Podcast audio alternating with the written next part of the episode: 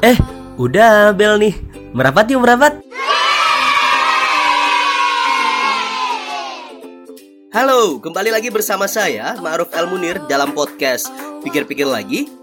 Untuk teman-teman yang baru pertama kali mendengarkan podcast Pikir-pikir lagi, podcast ini adalah podcast yang banyak membahas tentang pengembangan diri, psikologi, kesehatan mental dan juga isu-isu kepemudaan. Episode 46 Universitas Kehidupan. Di episode ini gue akan membahas sesuatu yang fresh. Karena apa?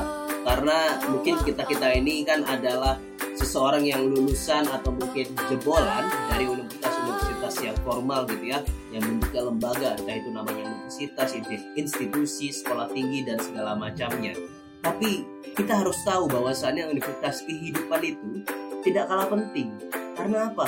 karena yang sebenarnya selalu kita jalani itu kan adalah kehidupan yang agak rumit adalah di universitas kehidupan kita tidak pernah tahu kapan mulainya dan kapan berakhirnya Nah, di episode ini gue akan sharing-sharing berkaitan dengan ini, makanya simak selengkapnya ya.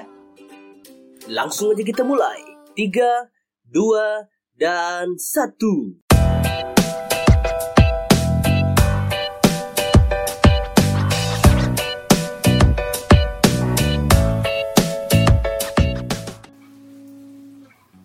Oke, okay, halo, selamat pagi, siang, sore, dan malam. Sobat pikir-pikir lagi di mana pun dan kapan pun mendengarkan. Nah, episode ini adalah episode yang gue juga semangat ya untuk sharingnya. Mungkin karena karena gue sendiri ini mungkin adalah sebuah insight yang secara gak langsung itu bisa menampar-nampar berkali-kali ke gue pribadi gitu ya. Nggak tahu nanti kalau dari lu gimana merasa tertampar apa enggak. nah, Oke, okay. di episode ini gue akan menjelaskan bagaimana sih konsep atau mungkin pemahaman gue terkait dengan universitas kehidupan. Mungkin kalau bicara universitas kehidupan, tadi di awal sudah bilang kalau kita itu kan terlalu banyak kita yang kita pahami universitas itu kan yang formal-formal tadi ya yang gue sampaikan di awal. Nah, sedangkan mungkin ada sih gue sendiri paham bahwasannya ada juga orang-orang di luar sana yang menggunakan universitas kehidupan banyak sekali. Tapi biasanya dipakai untuk bercandaan. Bercandaan apa? Bercandaan untuk orang-orang yang nggak kuliah. Biasanya kalau ditanya kuliah di mana bro? Oh gue kuliah di UI lu kuliah di mana? Di UGM lu kuliah di mana? Gue di universitas UKA UKA apaan? Universitas kehidupan. Nah biasanya hanya menjadi candaan.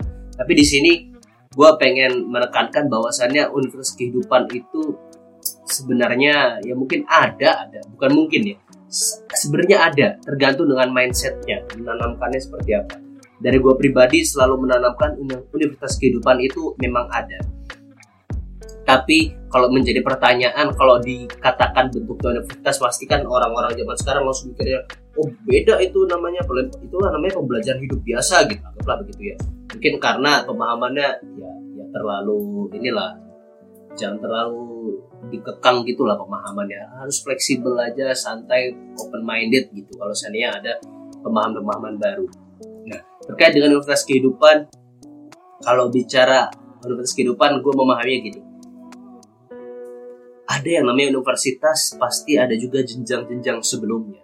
Dalam arti mungkin ada playgroup-nya ada TK-nya ada SD-nya SMP dan juga ada SMA-nya nah dalam hal ini gue pribadi mengatakan bahwasannya kapasitas gue di sini belum berarti gue ini adalah seorang mahasiswa dari Universitas Kehidupan. Gue bilang kayaknya gue juga enggak gitu ya. Karena gue pribadi merasakan mungkin gue masih ada di taman kanak-kanaknya di TK-nya lah. Taman kanak-kanak kehidupan. Karena yang gue rasakan sendiri kayaknya gue kebanyakan main deh. Kayaknya gue masih kebanyakan main di, di dalam kehidupan ini. Nah itu mungkin adalah sebuah pemahaman yang pertama kali gitu ya. Kalau bicara tadi juga kalau bicara tentang uh, step by step dari sebuah pendidikan kita kan jadi paham gitu ya. Kalau secara formalnya itu tadi ada playgroup dan seterusnya sampai akhirnya kuliah gitu ya sampai nanti di S3 atau mungkin ada ada atas lagi gue nggak tahu lah. Gue kurang paham. Nah sebenarnya ada kalimat lain juga mungkin dari sebuah peribahasa gitu ya yang kita udah banyak orang yang mengenalnya sih. Kan ada sebuah kalimat yang mengatakan tutuplah ilmu dari buayan sampai dengan ke liang lahat nah ini adalah sebuah kalimat yang menarik gitu ya. Dari buayan dari buayan aja kita sudah disuruh nuntut ilmu sampai dengan ke liang lahat sampai dengan kita mati gitu. Pasti selalu akan ada pembelajaran-pembelajaran. Nah inilah mungkin sebuah konsep yang pertama kali ditanamkan oleh ya mungkin orang-orang atau mungkin yang memahami bahwasannya ada ada namanya universitas kehidupan. Dari adanya universitas kehidupan ini kita juga harus pahami universitas kehidupan itu jelas tidak sama dengan universitas yang lain yang ada di luar sana. Karena apa? Karena dalam universitas kehidupan tentu tidak ada ya tidak ada dekannya, tidak ada profesornya dan segala macamnya. Mungkin ada, tapi ya itu tadi. Nggak ada daftarnya mungkin. Ini pembel apa ya, pembelajaran di episode ini mungkin agak berat gitu ya. Karena gue sendiri mungkin gini pertama. Pertama kali gue akan sharing hal ini terkait dengan bagaimana sih asal mula dan pertama kali gue kenapa mau share tentang universitas kehidupan atau mungkin pembelajaran hidup yang mungkin kita tidak boleh kita lewatkan nih. Kayak gini nih. Jadi gue besok itu mendengar ada sebuah kisah. Ini dari guru gua. Guru gua ada bilang begini. Kita tuh sebenarnya nggak bakal pernah benar-benar hidup sebelum kita pernah hidup di enam tempat. Nah enam tempat ini apa aja? Pertama ada yang namanya jalanan pasar sungai hutan laut dan juga kuburan. Kita akan bahas satu-satu gitu ya mungkin kita maksudnya tentang pembelajaran ini oh ya ini perlu gue tekankan juga. Apa yang gue jelaskan dari enam tempat ini adalah pembelajaran atau mungkin insight dari gue pribadi dari pemahaman gue pribadi bukan dari guru gue ya. Jadi kalau seandainya banyak salah banyak ini mungkin ya memang karena tadi gue bilang gue mungkin masih TK anak TK gue anak TK kehidupan yang mungkin habis baca brosur atau mungkin nonton video pengenalan universitas kehidupan. Nah ini gue sharing. Jadi kalau pertama ada namanya kita harus merasakan hidup di jalanan. Kalau bicara hidup di jalanan, banyak tentunya pembelajaran yang bisa diambil gitu ya. Salah satunya ketika kita ada di jalan kita harus tahu kalau kita tuh harus menjadi seseorang yang selalu punya tujuan. Bahkan di saat kita sudah sampai di suatu tujuan kita harus tahu tujuan yang lain kita akan ke mana lagi gitu ya. Nah itu adalah pembelajaran yang bisa kita ambil di jalanan. Kemudian di jalanan itu kalau kita telah lebih dalam tentu banyak banget pembelajaran ya kayak misalkan misal jalan di Jakarta oh kalau di jalanan itu kita semua tempat berkumpulnya orang dengan berbagai macam dengan berbagai kepentingan gitu ya. Makanya di sana banyak juga orang baik banyak juga orang yang kurang baik di sana. Makanya kita juga perlu berhati-hati ketika di jalanan misalkan seperti itu. Dan banyak pemahaman lainnya Kemudian kita juga harus memahami bagaimana kehidupan di pasar. Kehidupan di, di pasar mungkin yang bisa gue ambil di pasar itu kan hampir semua tentang jual beli. Jadi segala hal, segala sesuatu itu perihal jual beli. Ada yang ingin menjual, ada yang ingin membeli. Begitupun dalam hidup ini. Kalau misalkan gue pahami, ya sebenarnya kita gak pernah lepas lah dari adanya jual beli kalau bisa dibilang jual beli ini mungkin adalah rodanya dari kehidupan itu sendiri gitu ya. Kayaknya orang juga akan susah banget hidup kalau seandainya nggak pernah atau mungkin jual beli itu berhenti gitu. Itu kayaknya aduh akan merepotkan sekali ya. Nah bahkan kalau mungkin gua sendiri memahami ya sampai lebih dalam perihal jual beli ini kan bisa dibilang kita melakukan ini nggak hanya kepada manusia bahkan terkadang kita lakukan ini kepada Tuhan kita gitu ya. Kepada Allah. Makanya ada momen-momen di mana kita berdoa itu kan ada kan konsep berdoa tentu ada banyak sekali macamnya gitu ya. Tentu konsep jual beli yang mirip yang mirip banget dengan jual beli ini ada gitu. Contohnya kayak misalkan kita uh, sudah mengamalkan sesuatu gitu. Misalkan kita sudah sembahyang sembahyang apa sholat di masjid terus selama 10 tahun gitu ya. Akhirnya kita berdoa Ya Allah, tolong kabulkan hajatku dari apa dari pahalaku yang mana selalu menjaga sholat lima waktu di masjid selama 10 tahun. Itu kan adalah bagian dari jual beli. Dan apakah itu tidak boleh? Ya tentu boleh-boleh saja gitu ya kalau kita melakukan hal itu.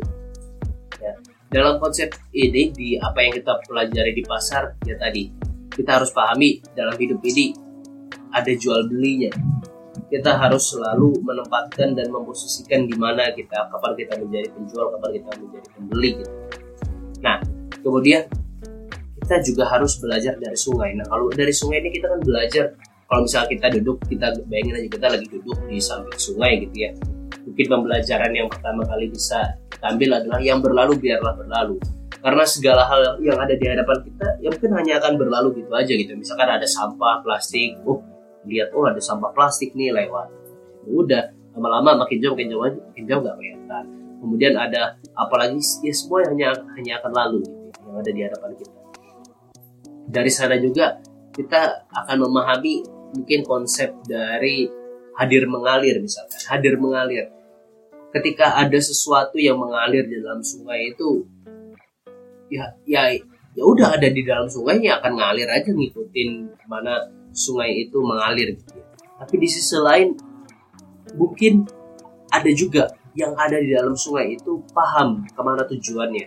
Jadi konsep hadir mengalir ini ya. Ini konsep hadir mengalir ini juga udah pernah gue jelaskan di oh iya di podcast kontemplasi quarter life crisis. Kalau nggak salah di sana gue ada, ada jelaskan tentang pemahaman gue tentang ini.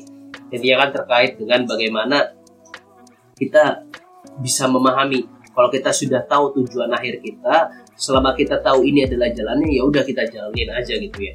Nah ini adalah konsep yang mungkin kita bisa pahami dari sungai. Kemudian dari hutan. Ketika dari hutan mungkin adalah hal yang kita bisa sadari bahwasannya hutan ini adalah bagian dari uh, sebuah ekosistem yang mungkin dengan begitu banyaknya gitu ya flora dan fauna anggaplah seperti itu. Jadi ketika kita masuk di dalam hutan kita harus pahami kita hanya bagian dari ekosistem itu. Yang mungkin akan menjalankan roda ekosistem itu juga gitu ya. Bagaimana konsep kita dulu belajar gitu ya. Oh ada tikus tikus itu dimakan ular ular dimakan ulang dan segala macamnya nah ketika kita berada di hutan kita kan juga masuk ke dalam sebuah ekosistem itu. Dan kita akan menjadi sesuatu yaitu tergantung apakah kita akan menjadi pengganggu atau mungkin kita akan menjadi sesuatu yang bisa kebalikannya daripada pengganggu itu sendiri membuat hutan itu menjadi semakin adem atau mungkin seperti apa nah di konsep ini ketika kita belajar dari hutan, kita harus pahami bahwasannya segala sesuatu terjadi dengan sebab gitu ya. Dalam arti selalu ada sebab akibat dan selalu ada konsep di mana kun fayakun gitu. Dalam arti ya kalau udah ditakdirkan itu ya itu aja gitu ya. Misalkan kalau kita lagi di hutan gitu ya, mungkin ketika besok kita nggak pernah tahu kita akan makan apa gitu besok. Tapi ya udah kita tidur tidur gitu ya. terus kita nyari makan ya udah kita jalan aja jalan. Eh nggak taunya nemu pisang. Oh dapat pisang nih. Kita kan nggak pernah tahu kalau ternyata misalkan pisang itu uh, ada gar, ada di situ gara-gara misalkan ada monyet yang gelantungan habis itu ke pohon itu terus di pohon itu jatuh pisangnya. Atau mungkin kita tiba-tiba di di dalam hutan menemukan mangga gitu mangga jatuh gitu. Ternyata pas kita pahami, oh ternyata mangga ini ada di sini gara-gara ada burung yang apa yang matokin tangkainya kemudian jatuh. Ada bunga ada buah sorry ada buah mangga di hadapan kita dan segala macamnya. Tentu segala sesuatu yang ada di depan kita dengan dengan sebab dan juga ada akibatnya lagi gitu ya. Makanya dulu kalau gue sendiri memahami juga kayaknya gue juga pernah sharing tentang hal ini. Kita nggak pernah tahu apa yang menjadi sebab kita kenapa kita seperti ini anggaplah kita sekarang menjadi adalah seorang sukses amin gitu ya.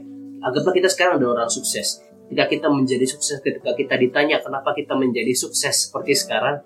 Mungkin kita akan bingung gitu ya jawabannya seperti apa. Tapi kita juga nggak bisa mengelakkan. Kalau seandainya bisa jadi yang menjadi kita sukses itu adalah sebuah sesuatu yang sepele gitu ya. Sama halnya dengan kisah gitu ya. Ada kisah seorang yang selalu berbuat dosa sampai akhirnya ketika di akhir hayatnya ada seekor anjing yang kelaparan dan kehausan kemudian ada minuman terakhirnya minuman terakhirnya itu diberikan ke anjing sampai akhirnya ketika di surga eh ternyata masuk surga. Gara-gara apa? Gara-gara ngasih makanan atau mungkin minuman kepada anjing. Nah begitupun juga dalam kehidupan kita. Ketika kita sukses kita nggak pernah tahu apa yang menjadi sebab kita kenapa kita bisa menjadi seorang yang sukses gitu ya.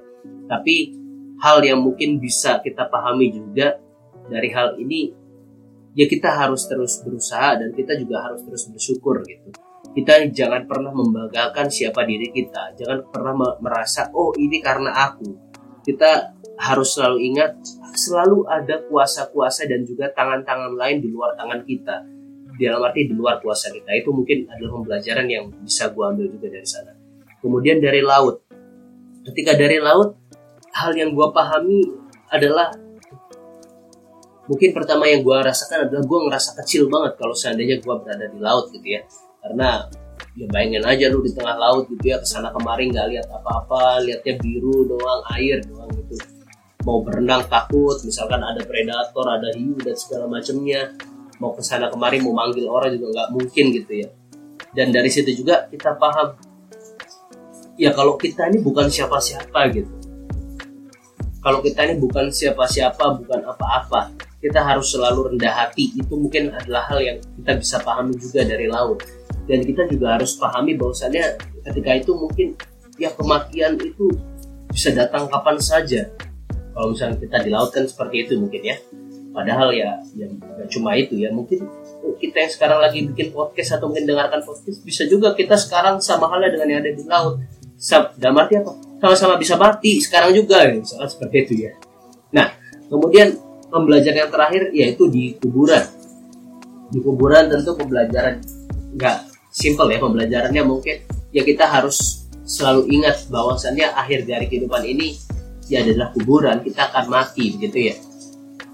Tapi kalau bicara tentang mati ada sebuah kalimat yang tentu dari gue pribadi selalu mengingat-ingat hal ini gitu ya yang mana selalu dijadikan motivasi. Kalimatnya itu kan kerjakanlah urusan-urusan duniamu seakan-akan kamu tuh hidup abadi.